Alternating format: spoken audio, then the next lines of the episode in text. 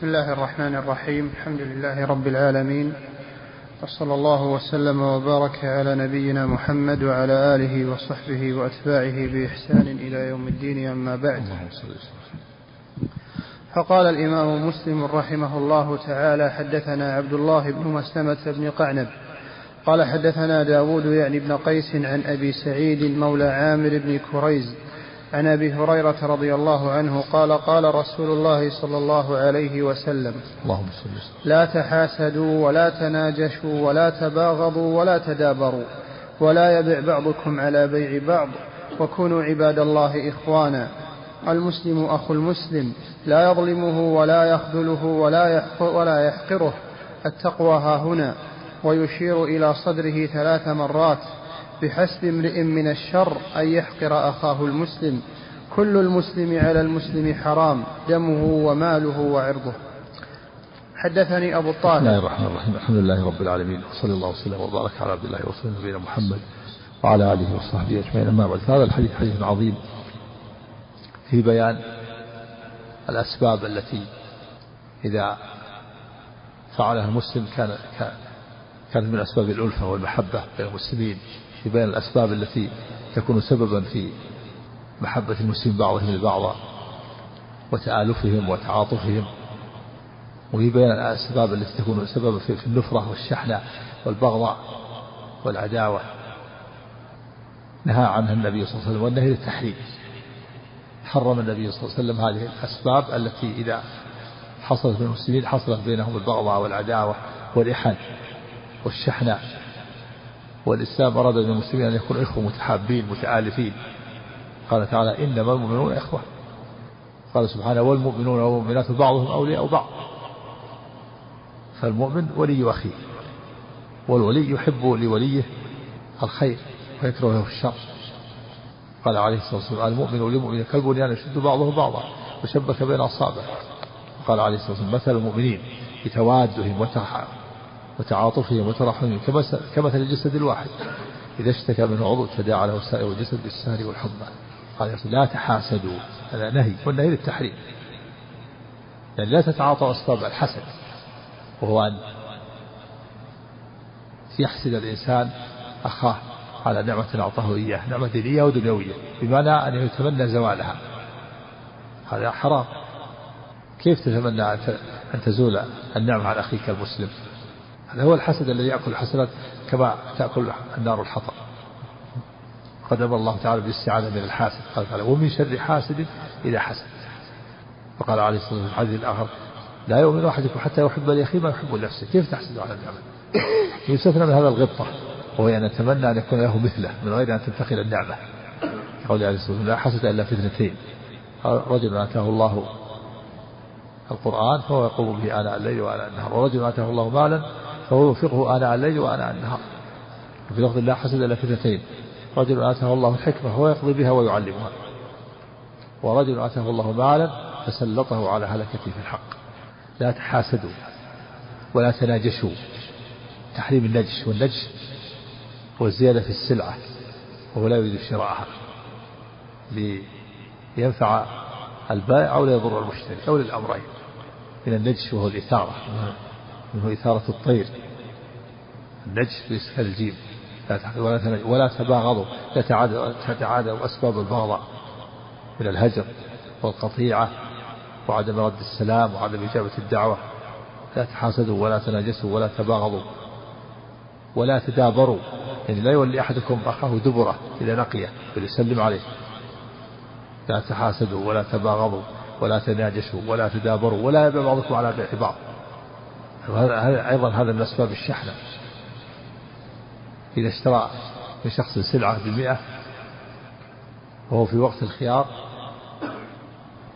يأتي إلى المشتري ويقول ردها ردها على البيع وأنا أعطيك مثلها بأقل من سعر ومثله الشراء على شراء أخيه كان يبيع الشخص على شخص السلعة في فيأتي إليه في زمن الخيار ويقول للبائع استرد البضاعة وأنا أشتريها بأكثر من الثمن الذي أعطاك. هذا من أسباب البغضة إذا علم المشتري أو البائع يعني البضاعة حصل في نفسه حزازة وبغضة لا تحاسدوا ولا تنجسوا ولا تباغضوا ولا تباعروا ولا ولا تدابروا في الآخر ولا تقاطعوا وكونوا عباد الله كونوا عباد الله عباد الله نداء. تقدير حرف النداء. كونوا يا عباد الله. كونوا يا عباد الله إخوانا كونوا إخوة متعالفين الإخوة يحب لأخيه الأخ يحب لأخيه ما يحب لنفسه لا يحسد الأخ لا يحسد أخاه. ولا يتعادى ولا يتعادى أسباب البغضاء ولا يقاطعه ولا يدابره ولا يهجره. التقوى ها هنا ويشير إلى صدر ثلاث مرات. التقوى في القلب خاصة في القلب ثم تبعت الجوارح على العمل. بحسب من من الشر أن يحقر أخاه مسلم يعني يكفي بحسب يعني كفاية. يكفي المرء من الشر كونه يحقر أخاه مسلم يزدريه يحتقره لا يسلم عليه يهجره لا يراعي مشاعره لا يجيب دعوته. يكفي الإنسان من الشر يكفيه أن يحقر أخاه مسلم ثم قال النبي صلى الله عليه وسلم كل مسلم على مسلم حرام دمه وماله وعرضه المسلم على حرام دمه فليس له أن يسفكه بغير حق وماله ليس له أن يأخذ ماله بغير حق وعرضه ليس له أن يستطيل في عرضه بغير حق. وهذا مثل الحديث الآخر وقول عليه الصلاة والسلام إن دماءكم وأموالكم وأعراضكم عليكم حرام. نعم. حدثني أبو الطاهر أحمد بن عمرو بن سرح قال حدثنا ابن وهب عن أسامة وهو ابن زيد أنه سمع أبا سعيد مولى عبد الله بن عامر بن كريز يقول سمعت أبا هريرة رضي الله عنه يقول قال رسول الله صلى الله عليه وسلم فذكر نحو حديث داود وزاد ونقص وإما زاد فيه إن الله لا ينظر إلى أجسادكم ولا إلى صوركم ولكن ينظر إلى قلوبكم وأشار بأصابعه إلى صدره. حدثنا عمرو الناقد. قال حدثنا كثير بن هشام قال حدثنا جعفر بن برقان عن يزيد بن الأصم عن أبي هريرة رضي الله عنه قال قال رسول الله صلى الله عليه وسلم إن الله لا ينظر إلى صوركم وأموالكم ولكن ينظر إلى قلوبكم وأعمالكم. حدثنا قتيبة بن سعيد عن مالك بن أنس فيما قرئ عليه عن سهيل عن أبيه عن أبي هريرة رضي الله عنه أن رسول الله صلى الله عليه وسلم قال تفتح أبواب الجنة يوم الاثنين هذا الحديث يقول إن الله لا ينظر إلى أجسامكم ولا أموالكم ولكن ينظر إلى قلوبكم. في اللفظ الآخر إن الله لا ينظر إلى صوركم ولا إلى أموالكم ولكن ينظر إلى قلوبكم. في اللفظ الآخر إن الله لا ينظر إلى أجسامكم ولكن ينظر إلى قلوبكم. هذه الحديث فيها دليل أن محل نظر الرب سبحانه وتعالى هو القلوب والأعمال لا الصور والأموال. لأن الجسم الصورة قد تكون حسنة ولكن القلب خبيث فلا تنفع الصورة. وكذلك يكون الإنسان ذا مال ولكن قلبه خبيث وعمله سيء. فلا يفيد المال. وإنما إذا صلح القلب انتفع بالمال. فينبغي الإنسان أن يعتني بصلاح قلبه. كما في الحديث الآخر حديث النعمان بن بشير ألا إن في الجسد ألا إن في الجسد مضغة إذا صلح صلح الجسد كله وإذا فسدت فسد الجسد كله. فمحل نظر الرب هو القلوب والأعمال لا الصور والأجسام والأموال. نعم. لا هذا أثر أثر أثر يلزم المحاسبة والمجازات نعم. هذا من الآثار نعم.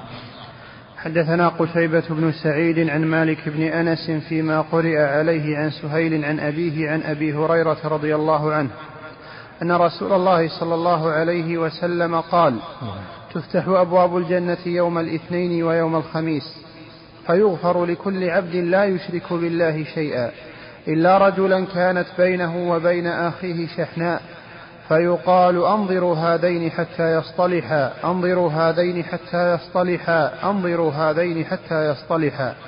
حدثنيه زهير بن حرب قال حدثنا جرير. حاء وحدثنا قتيبة بن سعيد وأحمد بن عبدة الضبي عن عبد العزيز الدراوردي كلاهما عن سهيل عن أبيه بإسناد مالك. نحو حديثه غير أن في حديث الدراوردي إلا المتهاجرين من رواية ابن عبدة. وقال قتيبة إلا المهتجرين. حدثنا ابن أبي عمر قال حدثنا سفيان عن مسلم بن أبي مريم عن أبي صالح سمع أبا هريرة رضي الله عنه رفعه مرة قال تعرض الأعمال في كل يوم خميس واثنين فيغفر الله عز وجل في ذلك اليوم. لكل امرئ لا يشرك بالله شيئا إلا امرأ كانت بينه وبين أخيه شحناء. فيقال اركوا هذين حتى يصطلحا. اركوا هذين حتى يصطلحا. حدثنا أبو الطاهر وعمرو بن سواد قال أخبرنا ابن وهب قال أخبرنا مالك بن أنس عن مسلم بن أبي مريم عن أبي صالح عن أبي هريرة رضي الله عنه عن رسول الله صلى الله عليه وسلم قال تعرض أعمال الناس في كل جمعة مرتين يوم الاثنين ويوم الخميس فيغفر لكل عبد مؤمن. إلا عبدا بينه وبين أخيه شحناء فيقال اتركوا أو اركوا هذين حتى يفيئا.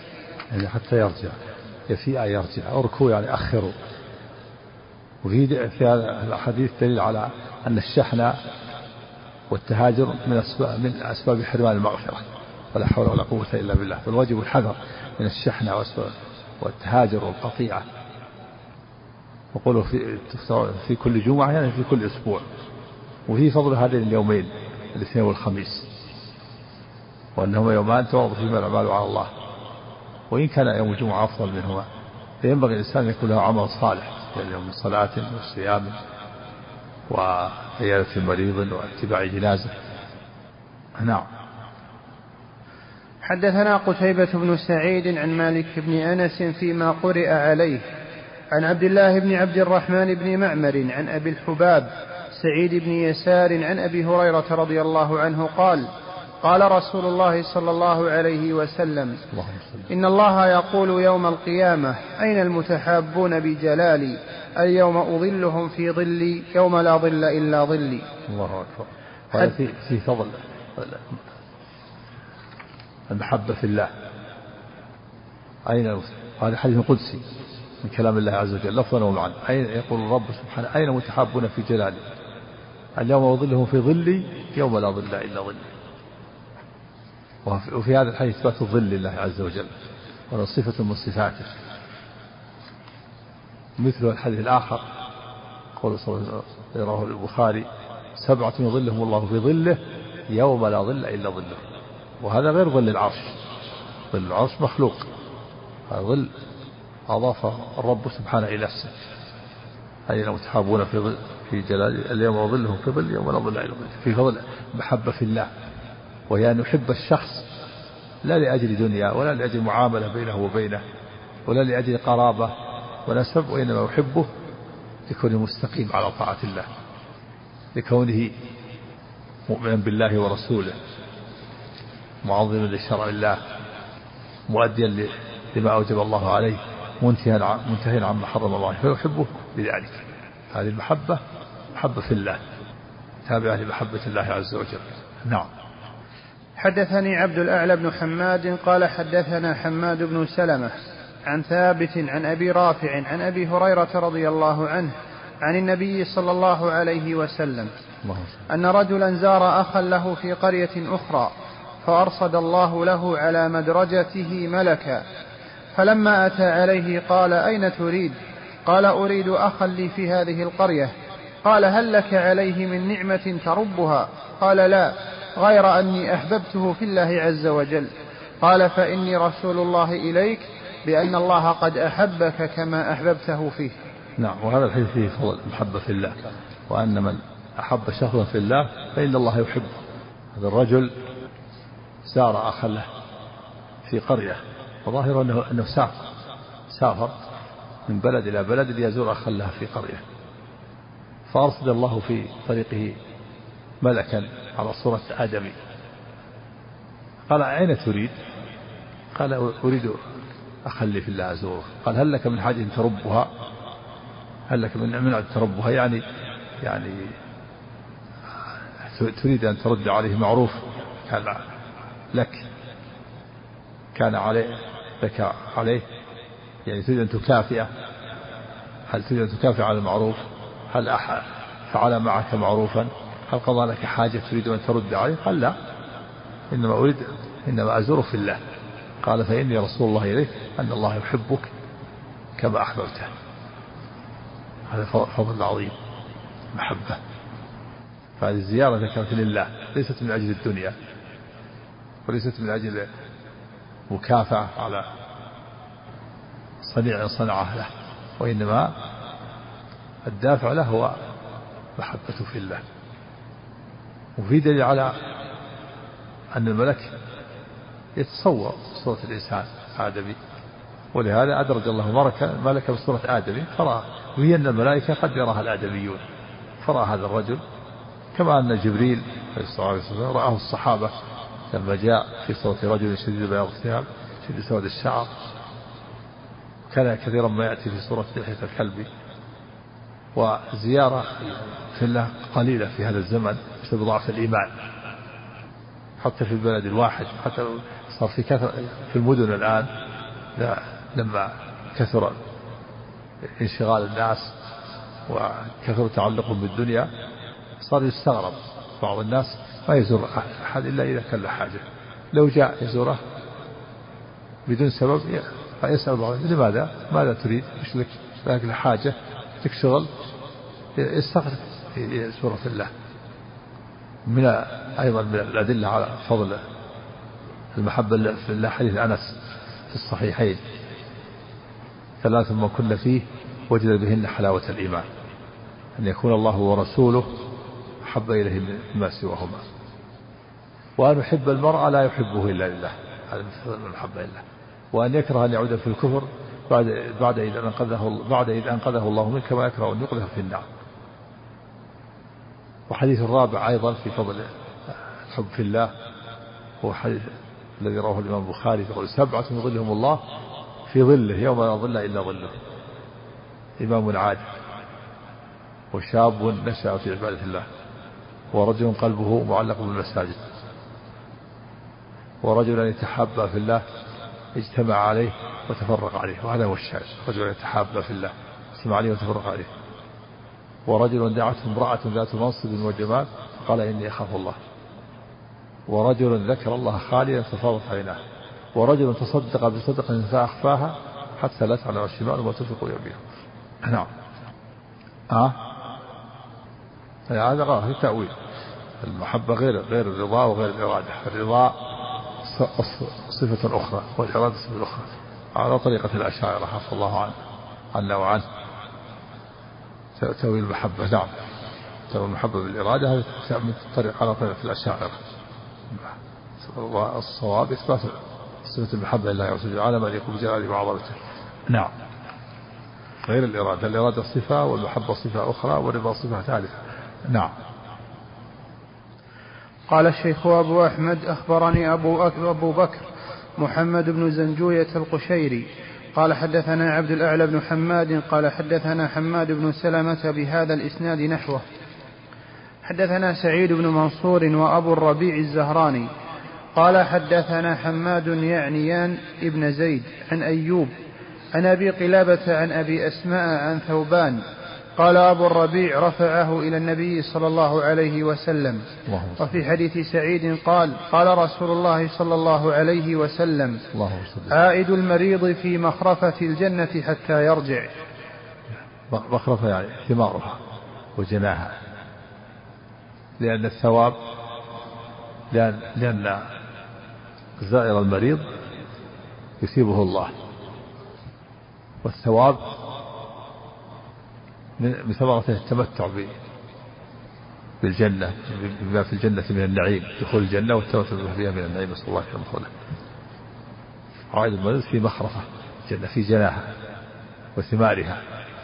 هذا فيه فضل عيادة المريض. في الحديث الآخر غير الصحيح من عاد مريضا صباحا صلى عليه كذا من الملائكة ومن عاد مريضا مساء صلى عليه كذا من الملائكة.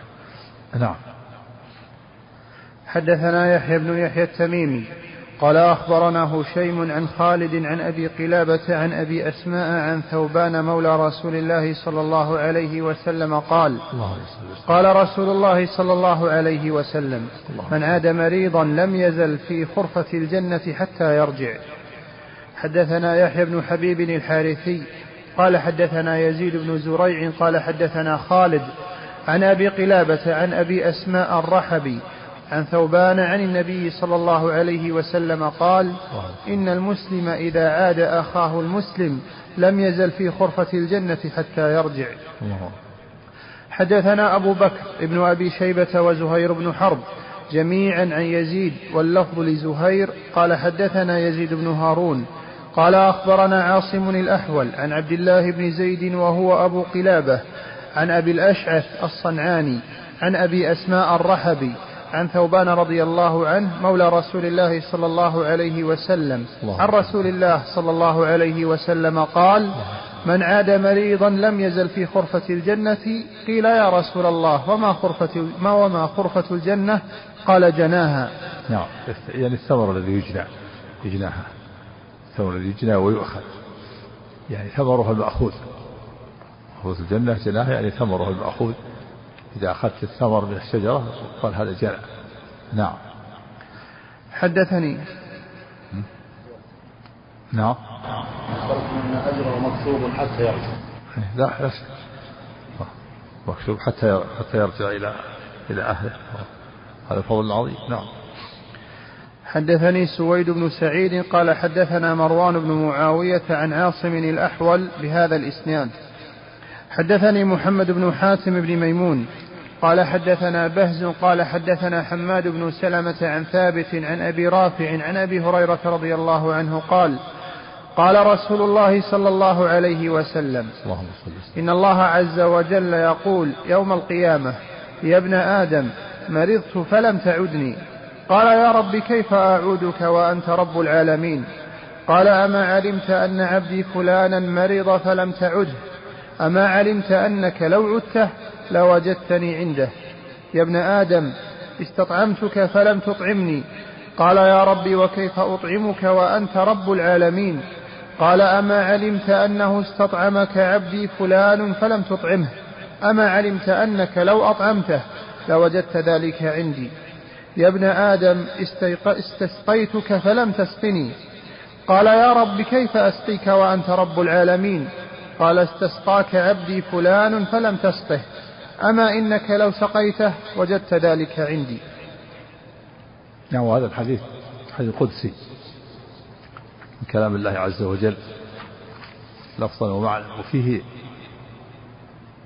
فضل والحديث فيه فضل زيارة المريض وإطعام الجائع وإسقاء الظمآن الحديث فيه تعظيم زيارة زيارة المريض وإطعام الجائع وإسقاء الظمآن والعندية هنا بمعنى المعية الخاصة.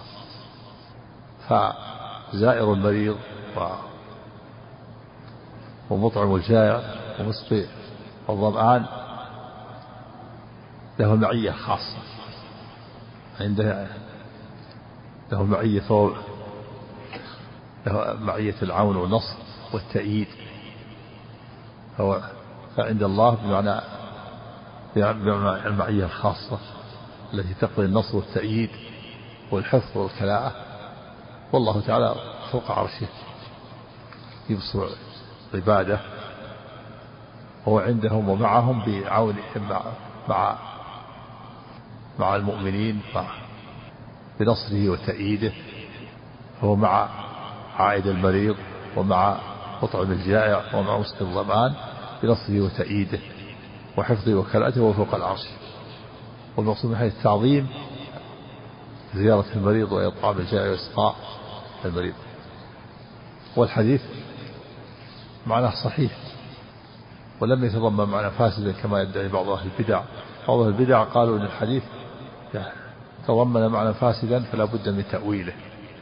قولوا قالوا الحديث فيه أن الله يمرض وأن الله يجوع وأن الله يعطش. فلا بد أن نؤوله. وقال أن الحديث آخره بين أوله. والقاعدة أن أن الحديث يفسر بعضها بعضا والآيات تفسر بعضها بعضا. فالحديث يفسر الحديث ولا يفسر فكيف إذا كان التفسير في نفس الحديث؟ نفس الحديث في التفسير. بين في الحديث أن أن الذي مرض هو العبد.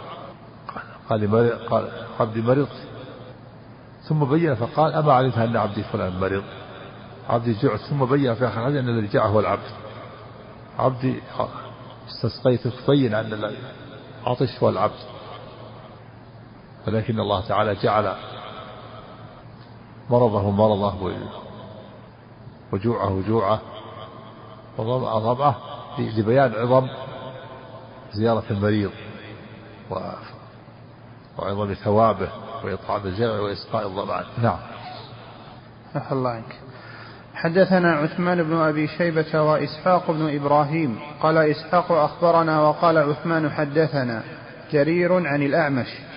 عن أبي وائل عن مسروق قال قالت عائشة رضي الله عنها ما رأيت رجلا أشد عليه الوجع من رسول الله صلى الله عليه وسلم. وفي رواية عثمان مكان الوجع وجعا.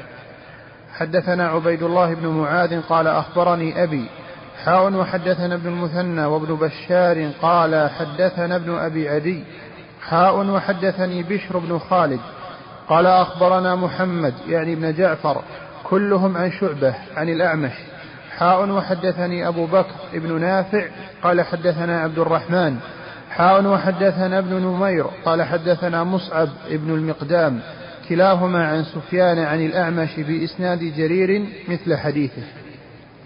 حدثنا عثمان بن أبي شيبة وزهير بن حرب وإسحاق وإبراهيم قال إسحاق أخبرنا وقال الآخران حدثنا جرير عن الأعمش.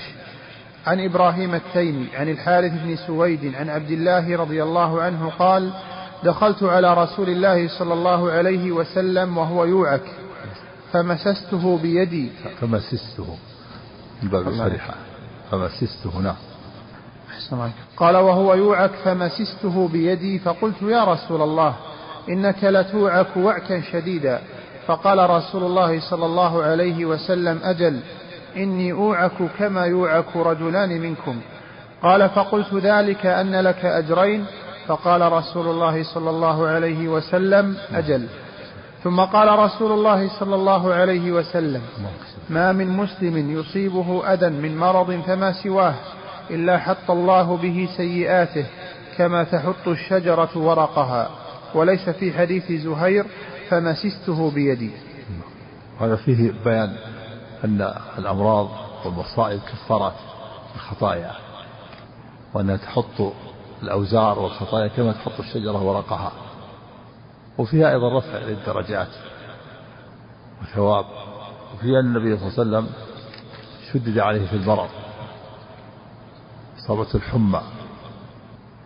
كان يوعى كما يوعك رجلين يعني شدد عليه المرض والحمى وكان ارتفعت عليه الحمى وارتفع عليه المرض وصار مع الذي أصابه كالذي أصاب رجلين. وهذا شاهد لحديث أشد الناس بلاء أشد الناس بلاء الأنبياء ثم الأمثل فالأمثل يبتلى الرجل على قدر دينه فإن كان في دينه صلاة الشديد عليه. وإن كان في دينه رقة خف خفف عنه. فالنبي صلى الله عليه وسلم يوعك كما يوعك رجلان ولأنها عليه الصلاة والسلام أجره مضاعف. ولهذا قال لأن لك أجرين؟ قال نعم. ثم قال إن من رجل تصيبه مصيبة إلا حط الله خطاياه. في دليل على أن المصائب والأمراض والهموم والغموم والأسقام. ولأنها عليه الصلاة والسلام أجره مضاعف. ولهذا قال لأن لك أجرين؟ قال نعم. ثم قال إن ما من رجل تصيبه مصيبة إلا حط الله خطاياه. في دليل على أن المصائب والأمراض والهموم والغموم والأسقام كلها تحط بها الخطايا. إذا صبر الإنسان واحتسب. إذا صبر واحتسب كفر الله خطاياه بهذه الأمراض والمصائب. فإن رضي مصيبة أثابه الله حسنات ورفع له بذلك درجات. زيادة على تكفير الخطايا. إذا رضي فالرضا بالمصيبة مستحب على الصحيح في صحيح ليس. ليس بواجب ولكنه مستحب. الواجب الصبر.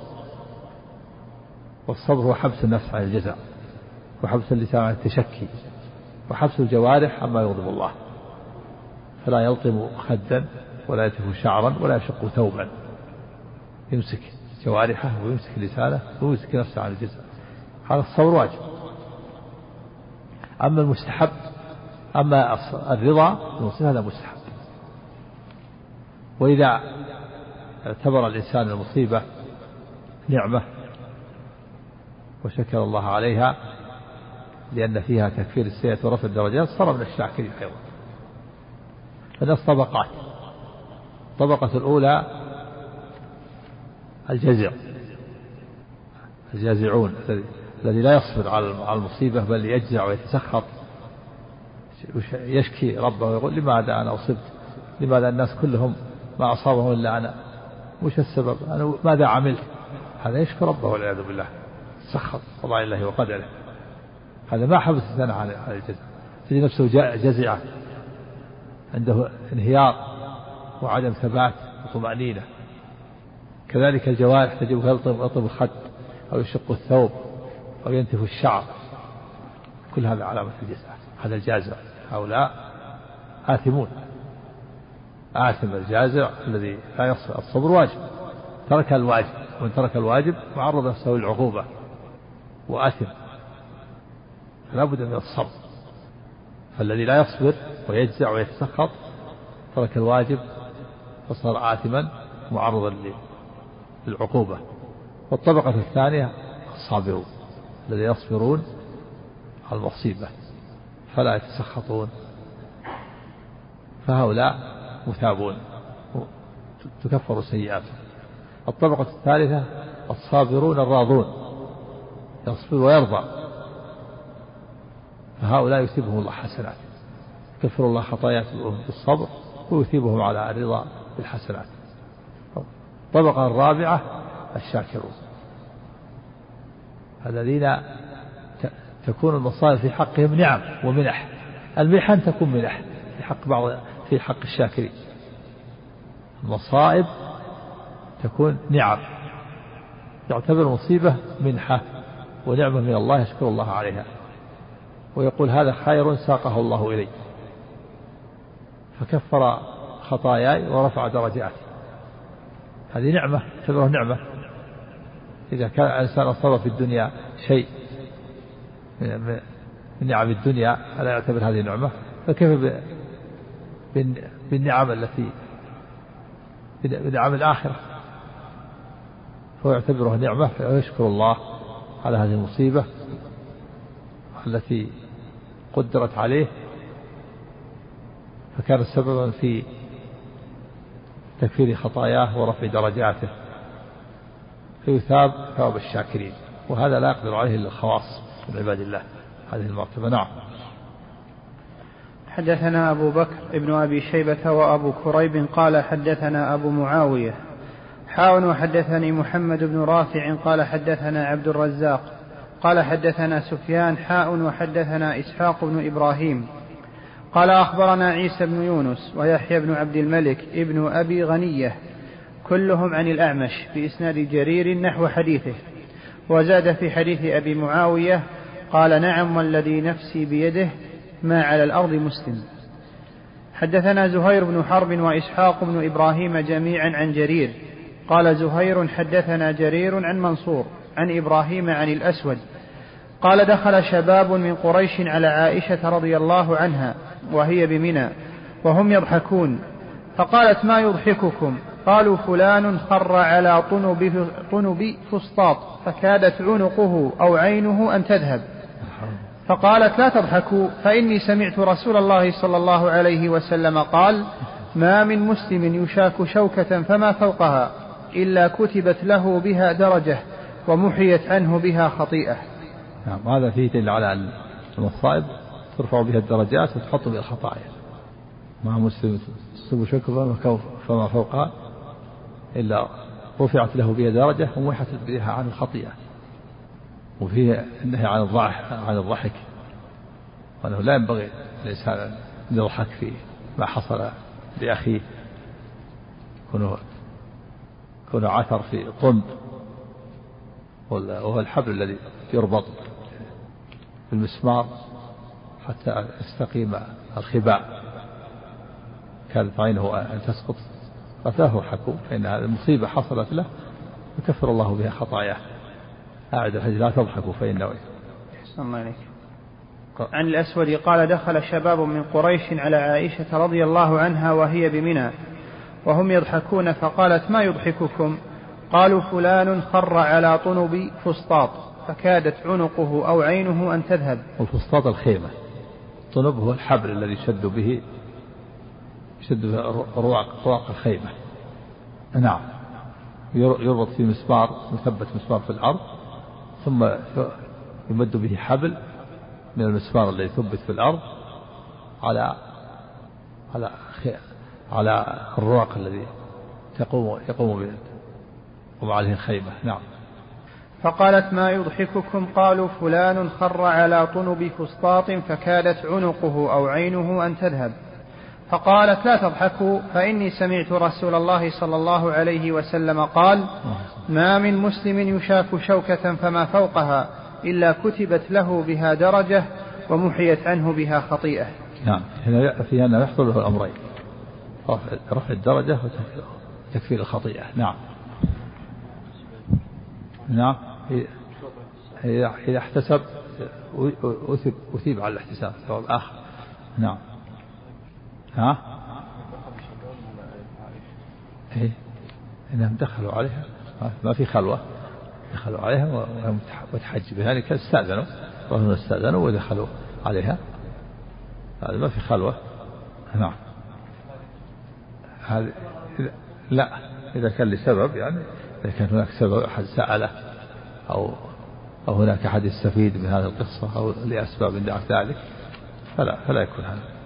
ما يكون نعم. وحدثنا أبو بكر ابن أبي شيبة وأبو كريب واللفظ لهما. حاول وحدثنا إسحاق الحنظلي. قال إسحاق أخبرنا وقال الآخران حدثنا أبو معاوية. عن الأعمش عن إبراهيم عن الأسود عن عائشة رضي الله عنها قالت قال رسول الله صلى الله عليه وسلم ما يصيب المؤمن ما يصيب المؤمن من شوكة فما فوقها إلا رفعه الله بها درجة أو حط عنه بها خطيئة. هنا بالتخييم وحديث عائشة السابق أنه يحصل له أمرين إذا رفعت له بها درجة وحط فيها عنه خطيئة نعم. وحدثنا محمد بن عبد الله بن نمير قال حدثنا محمد بن بشر قال حدثنا هشام عن أبيه عن عائشة رضي الله عنها قالت قال رسول الله صلى الله عليه وسلم لا تصيب المؤمن شوكة فما فوقها إلا قص الله بها من خطيئته. الله حدثنا أبو كريب قال حدثنا أبو معاوية قال حدثنا هشام بهذا الإسناد. وحدثنا أبو الطاهر قال أخبرنا ابن وهب قال أخبرني مالك ابن أنس ويونس بن يزيد عن ابن شهاب عن عروة بن الزبير عن عائشة رضي الله عنها أن رسول الله صلى الله عليه وسلم قال ما من مصيبة يصاب بها المسلم إلا كفر بها عنه حتى الشوكة يشاكها. حدثنا وهذا من فضل الله تعالى وإحسانه. نعم. حدثنا أبو الطاهر قال أخبرنا ابن وهب قال أخبرني مالك بن أنس عن يزيد بن خصيفة ابن خصيفة عن عروة بن الزبير عن عائشة رضي الله عنها زوج النبي صلى الله عليه وسلم. أن رسول الله صلى الله عليه وسلم قال لا يصيب المؤمن من مصيبة حتى الشوكة إلا قص بها من خطاياه أو كفر بها من خطاياه. نعم. لا يدري يزيد أيتهما قال عروة. يعني قص أو يعني أو, كفر المعنى واحد. قص أو كفر من خطاياه يعني سقط بالخطايا ما يقابلها. من باب الاختصاص نعم. حدثني حرملة بن يحيى قال أخبرنا عبد الله بن وهب قال أخبرنا حيوة. قال حدثنا ابن الهاد عن أبي بكر بن حزم عن عمرة عن عائشة رضي الله عنها قالت سمعت رسول الله صلى الله عليه وسلم يقول ما من شيء يصيب المؤمن حتى الشوكة تصيبه إلا كتب الله له بها حسنة أو حطت عنه بها خطيئة. حدثنا أبو بكر ابن أبي شيبة وأبو كريب قال حدثنا أبو أسامة عن الوليد بن كثير عن محمد بن عمرو بن عطاء عن عطاء بن يسار عن أبي سعيد وأبي هريرة رضي الله عنهما. أنهما سمعا رسول الله صلى الله عليه وسلم يقول ما يصيب المؤمن من, من وصب ولا نصب ولا سقم ولا حزن حتى الهم حتى الهم يهمه إلا كفر به من سيئاته. عن عن الله عنك. عن أبي سعيد وأبي هريرة رضي الله عنهما. نعم. أنهما سمعا رسول الله صلى الله عليه وسلم يقول ما يصيب المؤمن من وصب ولا نصب ولا سقم ولا حزن حتى الهم يهمه إلا يهمه. يهمه. عفى الله عنك. من أهم يهمه نعم. حتى الهم يهمه إلا كفر به من سيئاته. وهذا من الله تعالى. الوصب المرض. الوصب والنصب التعب. الوصب المرض. والنصب التعب. ولا السقم عام. كذلك السقم كذلك المرض. حتى الهم والغم الهموم التي تصيبه إلا يكفر به من خطاياه ولما نزل قول الله تعالى ليس بأمانيكم وما ولا أمانية ليس بأمانيكم ولا أماني أهل الكتاب. من يعمل سوء يجزى به شق ذلك على الصحابة وقال قال الصديق يا رسول الله الله تعالى أنزل هذه الآية. من يعمل سوء يجزى به كل ما يعمل شيء من يجزى به يعني يعني يعني نحن محل الخطأ والله كل شيء يجزى به فقال النبي صلى الله عليه وسلم يا بكر ألست تنصب؟ ألست تحزن؟ ألست تصيبك اللأواء فذلك مما تجزون به. وهذا مما فسر فسر النبي صلى الله عليه وسلم في هذه الآية. نعم. حدثنا قتيبة بن سعيد وأبو بكر بن أبي شيبة كلاهما عن ابن عيينة واللفظ لقتيبة. قال حدثنا سفيان عن ابن محيصن شيخ من قريش. سمع محمد بن قيس بن مخرمة يحدث عن أبي هريرة رضي الله عنه قال لما نزلت من يعمل سوءا يجزى به بلغت من المسلمين مبلغا شديدا. نعم هذا جاء جاء نعم. عن ابن محيص عن ابن محيص الله إليك. قال حدثنا سفيان عن ابن محيصن نعم. شيخ من قريش. نعم. سمع محمد بن قيس بن مخرمة يحدث عن أبي هريرة رضي الله عنه. قال لما نزلت من يعمل سوءا يجزى به. بلغت من المسلمين مبلغا شديدا. فقال رسول الله صلى الله عليه وسلم قاربوا وسددوا ففي كل ما يصاب به المسلم كفارة حتى النكبة ينكبها أو الشوكة يشاكها. قال مسلم هو عمر بن عبد الرحمن بن محيصن من أهل مكة. قاربوا اقتصدوا وتوسطوا. ولا تغلوا ولا تفرطوا. وسددوا. يعني اقصد اقصدوا السداد. اقتصدوا يعني توسطوا في الأمور. ولا تغلوا افعلوا القصد. وتوسطوا ولا تغلوا ولا تفرطوا. واقصدوا السداد. قاربوا سددوا. أحسن الله إليك. قال لما نزلت من يعمل سوءا يجزى به. بلغت من المسلمين مبلغا شديدا. فقال رسول الله صلى الله عليه وسلم قاربوا وسددوا ففي كل ما يصاب به المسلم كفارة حتى النكبة ينكبها أو الشوكة يشاكها. نعم النكبة التي تحصل في رجله مثل ما يحصل في البعير يحصل له ألم في رجله ضربة من حجر أو من شوك يقال له نكبة. نعم. حتى نكبة حتى الشوكة. نعم. نعم. بل تعاطي نعم. اللهم اجعلنا في مصيبتنا. نعم. حدثني عبيد الله بن عمر القواريري قال حدثنا يزيد بن زريع قال حدثنا الحجاج الصواف قال حدثني أبو الزبير قال حدثنا جابر بن عبد الله رضي الله عنهما أن رسول الله صلى الله عليه وسلم دخل على أم السائب أو أم المسيب فقال ما لك يا أم السائب؟ أو يا أم المسيب تزفزفين قالت الحمى لا بارك الله فيها. فقال لا لا تسب الحمى فإنها تذهب خطايا بني آدم كما يذهب الكير خبث الحديد. الله أكبر. وهذا في فضل الحمى وأنها تكفر الخطايا. دخل مسلم قال مالك تزفزفين وترفرفين يعني كانت تتعلم تولول. فقالت الحمى لا بارك الله فيها. فقال لا تسب الحمى الحمى. فإنها تذهب الخطايا كما يذهب الكير خبث الحديد. النار.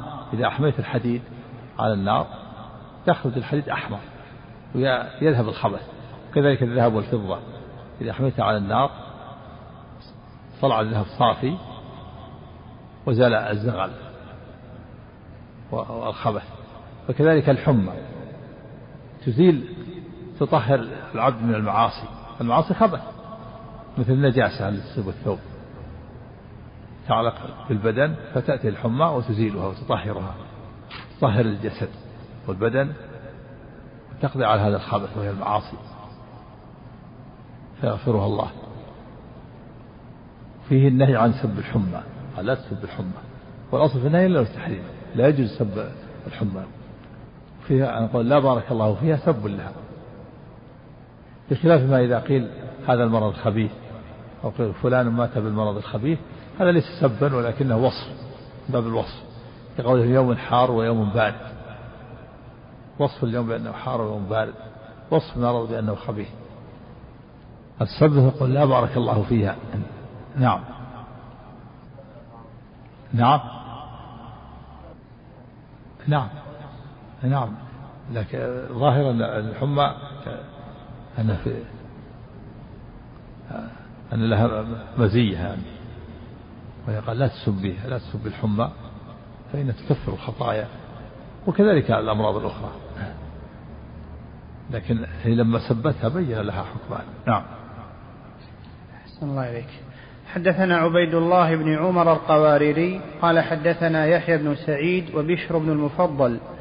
قال حدثنا عمران أبو بكر. قال حدثني عطاء بن أبي رباح.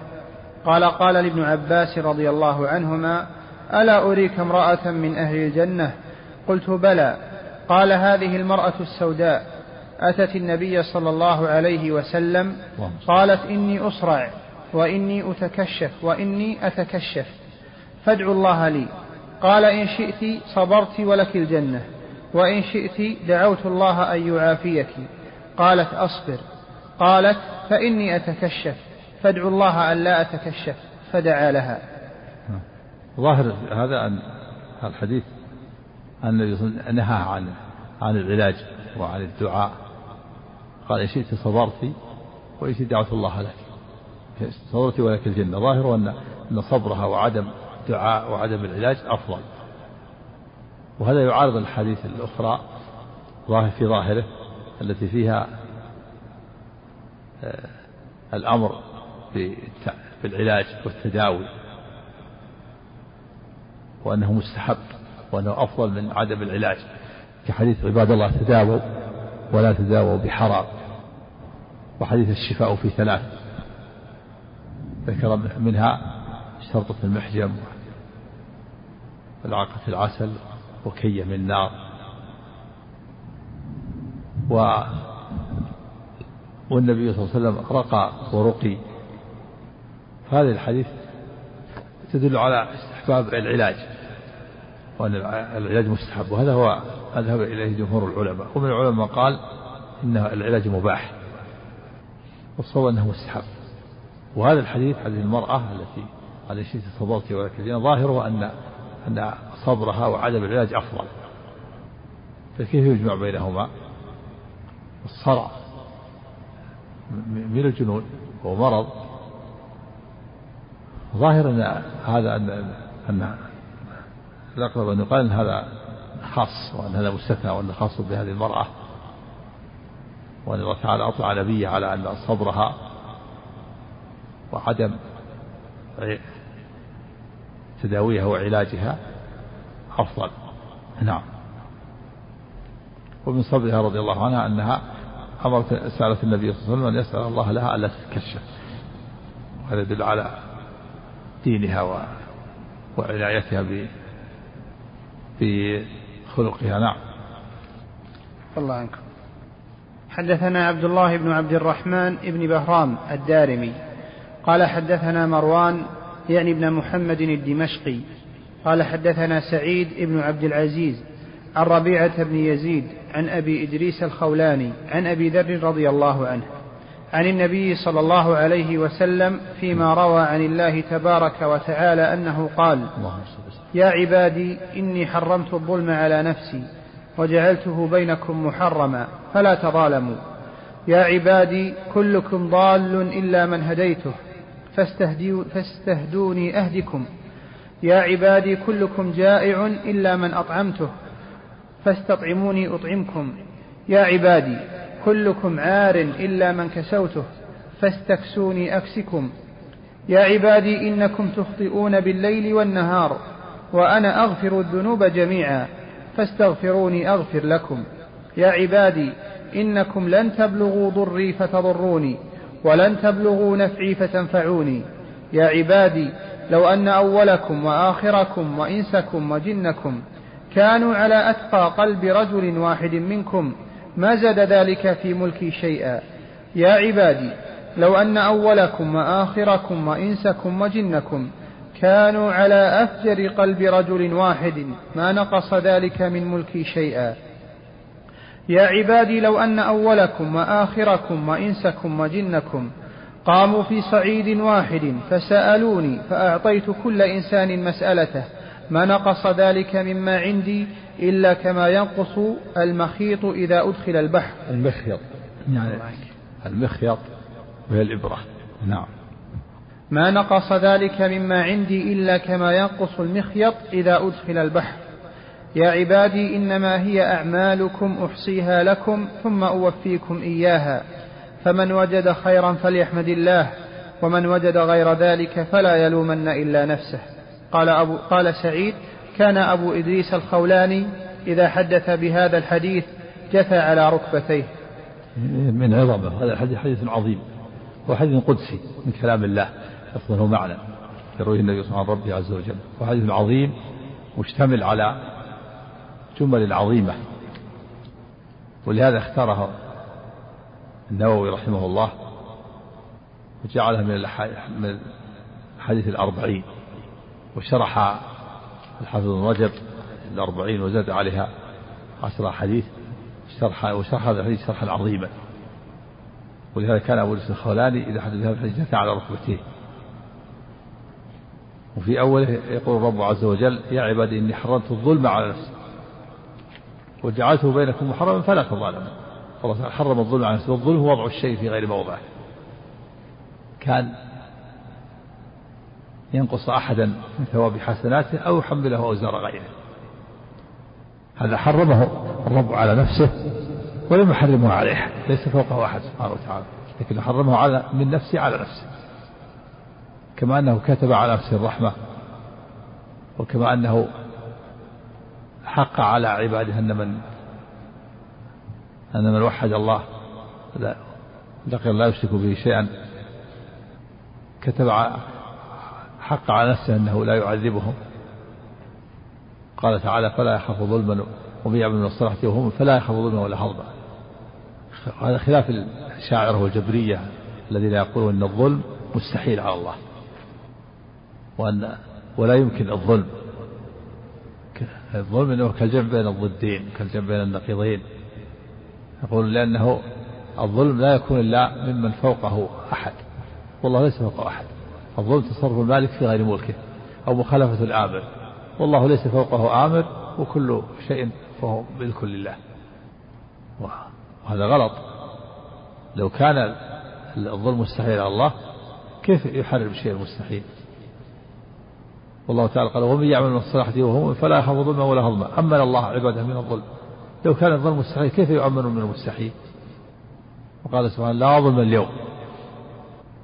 قال الرب سبحانه يا عبادي كلكم ضال إلا من هديت فاستهدوني أهدكم والله تعالى هو الهادي. يا عبادي كلكم جائع إلا من أطعمت فاستطعموني أطعمكم. يا عبادي كلكم عالي إلا من كسبت فاستكسوني أكسكم يا عبادي إنكم تخطئون إنكم لن تبلغوا ضري فتضروني وقال ضري وضري بالفتح والضم. لن تبلغوا ضري فتضروني ولن تبلغوا نفع فتنفعوني. يا عبادي إنكم تخطئون بالليل والنهار وأنا أغفر الذنوب جميعا فاستغفروني أغفر لكم. هذا في أن الرب سبحانه أمر عباده بأن يستغفروا يا عبادي لو أن أولكم وآخركم وإنسكم وجنكم كانوا على أفتر قلب رجل واحد منكم ما نقص ذلك من العباد ما يضرون الله ولا ينقصون الله. فجورهم على أنفسهم. يا عبادي لو أن أولكم وآخركم وإنسكم وجنكم كانوا على أتقى قلب رجل واحد منكم ما زاد ذلك في ملكه شيئا. الله سبحانه لا تنفع طاعة المطيع ولا تضر معصية العاصي بل هو النافع الضار يا عبادي لو أن أول أخركم أولكم وآخركم وإنسكم وجنكم قاموا في صعيد واحد فسألوني فأعطيت واحد كل واحد منكم مسألته ما نقص ذلك من ملكي إلا كما ينقص المخط إذا أدخل البحر. وفي اللفظ الآخر إلا كما يغرز أحدكم إبرة في اليم يعني في البحر فلينظر بما ترجع. إذا غرزت إبرة في البحر وش تأخذ؟ وش ما الذي يعلق بها؟ هل ينقص البحر؟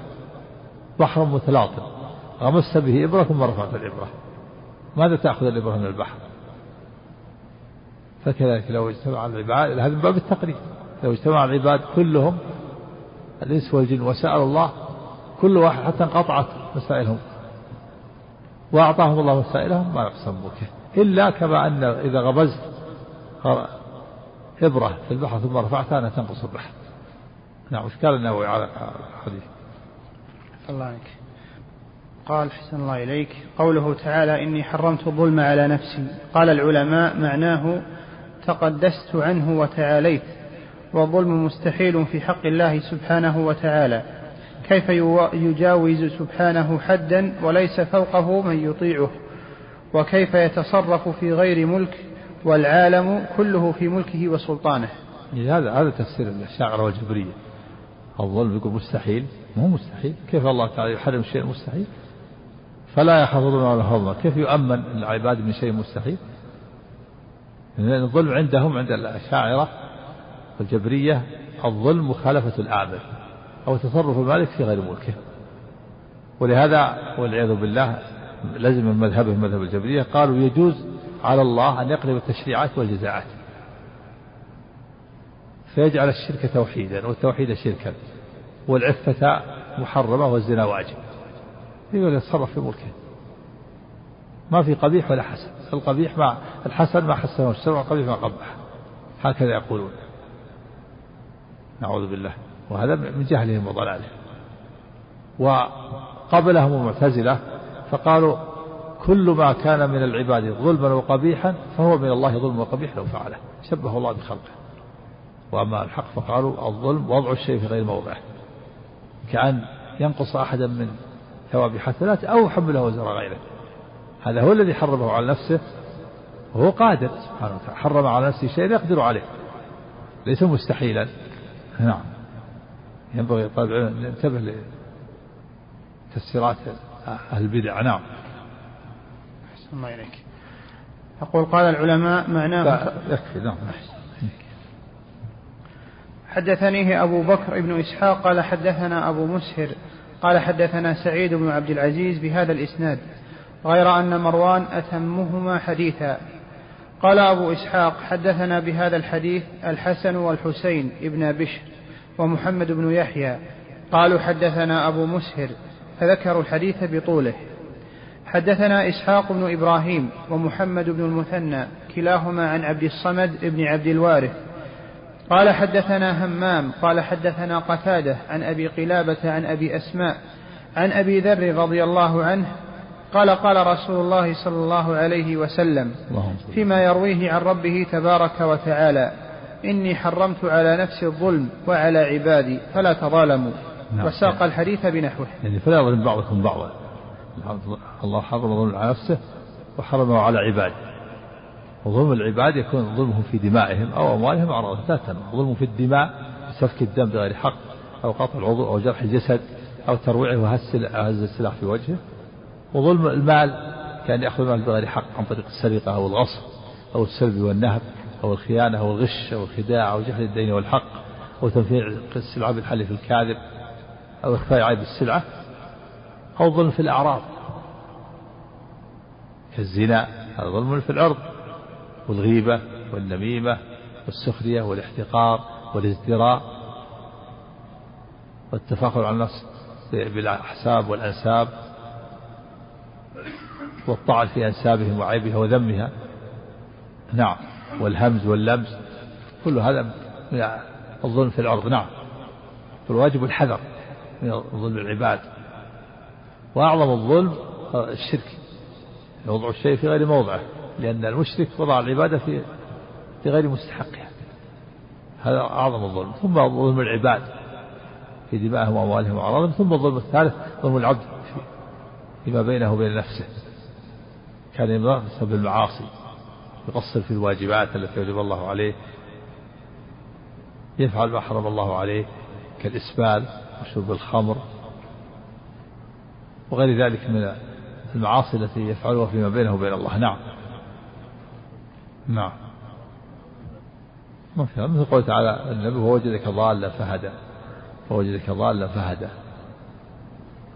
يعني اللسان مولود على الفطرة لكن لا يهتدي إلى تفاصيل الشريعة إلا بهداية الله. نعم. الله عنك.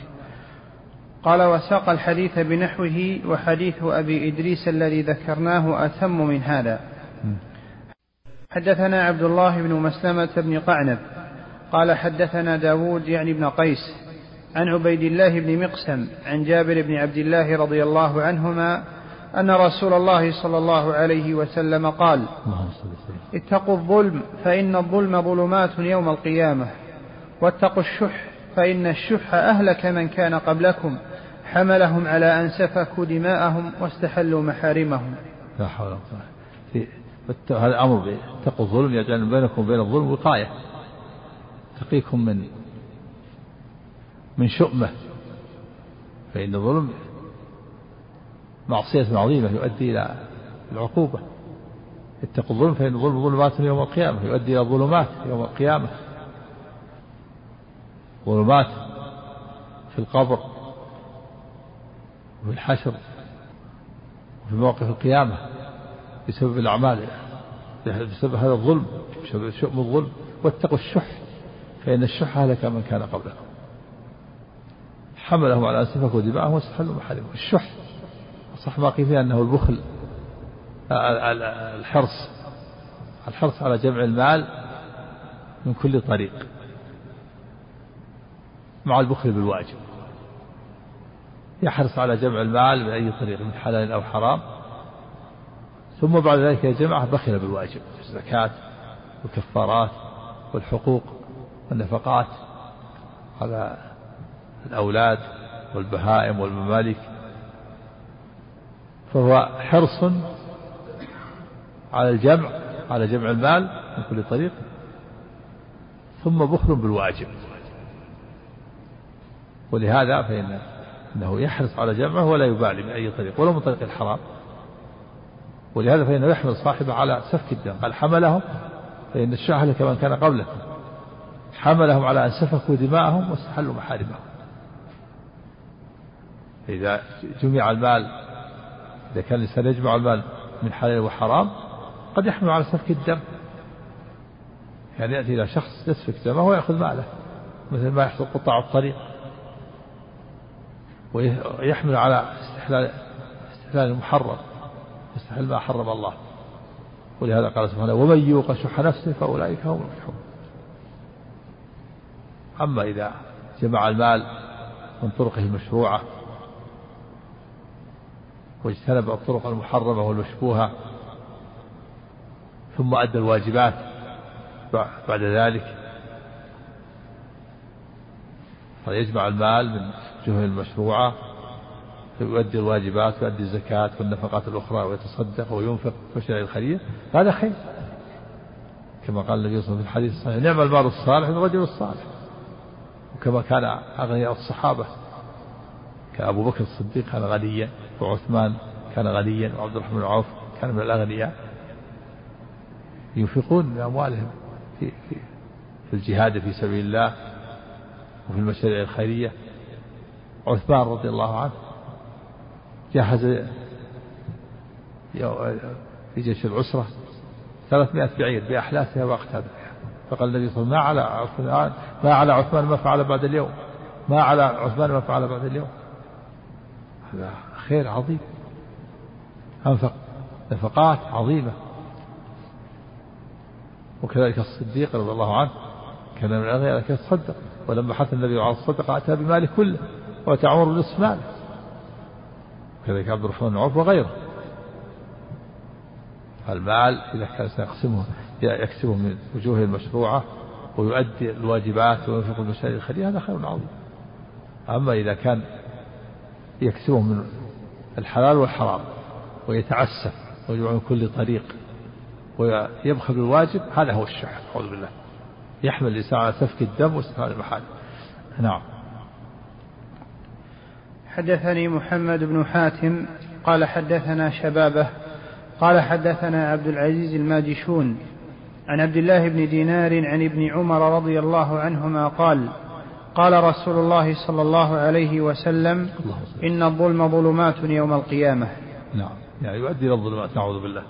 نعم. فالجزاء من جنس العمل. فالظلم جزاؤه الظلمات نعوذ بالله.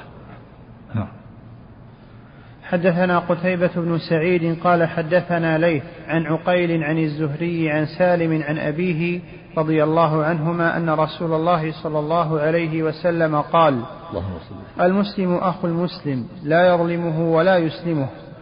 من كان في حاجة أخيه كان الله في حاجته ومن فرج عن مسلم كربة فرج الله عنه بها كربة من كرب يوم القيامة ومن ستر مسلما ستره الله يوم القيامة.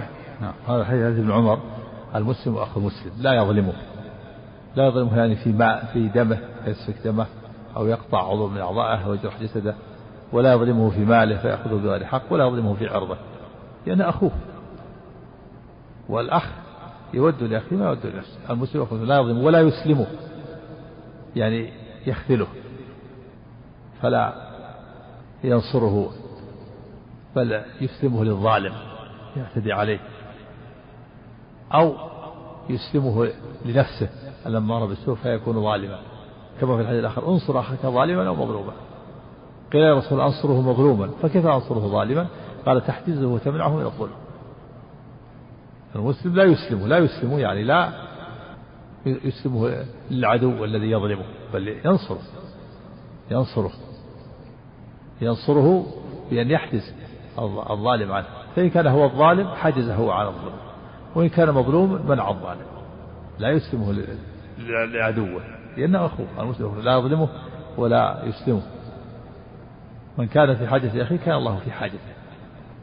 إذا كان المسلم في حاجة أخيه يشفع له يقضي دينه يعينه في إصلاح سيارته أو إصلاح مزرعته أو بيته يعين في في قضاء حاجة أولاده كان الله في حاجته. الله تعالى يقضي حاجته. الجزاء من جنس العمل.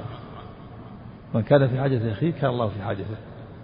ومن فرج عن مسلم كربة من كرب الدنيا فرج الله عن كربة من كرب يوم القيامة. فرج كربة أخيه وقضى دينه لأن دينه كاد أن يحبس أو حبس ثم فرج كربة فأخرج من السجن بسببه. أو وقع في شدة وفي مصيبة أو وقع في يد عدو فخلصه. فإن الله يفرج كربته جزاء وفاق الجزاء من جنس العمل. ومن ستر مسلما ستره الله. في الدنيا إذا ستر أخاه فلم يفضح ولا سيما إذا كان من ذوي العثرات. حصلت له زلة أو هفوة ثم ستر عليه فإن الله يجازيه بأن يستر عليه. الجزاء من جنس العمل يوم القيامة. أما إذا كان الإنسان له سوابق وليس من ذوي العثرات وله جرأة على المحارم هذا لا ينبغي أن يسترعب بل يؤدب يرفع به إلى ولاة الأمور حتى لا يتجرأ. أما إذا كان الإنسان حصل هفوة وزلة ولم يكن معروفا بالمعاصي ولا بالمجاهرة ولكنه زلت به القدم هذا هو محل الستر يستر عليه ويعفى عنه. نعم. حدثنا قتيبة بن سعيد وعلي بن حجر قال حدثنا إسماعيل وهو ابن جعفر عن العلاء عن أبيه عن أبي هريرة رضي الله عنه أن رسول الله صلى الله عليه وسلم قال أتدرون ما المفلس؟ الله إليك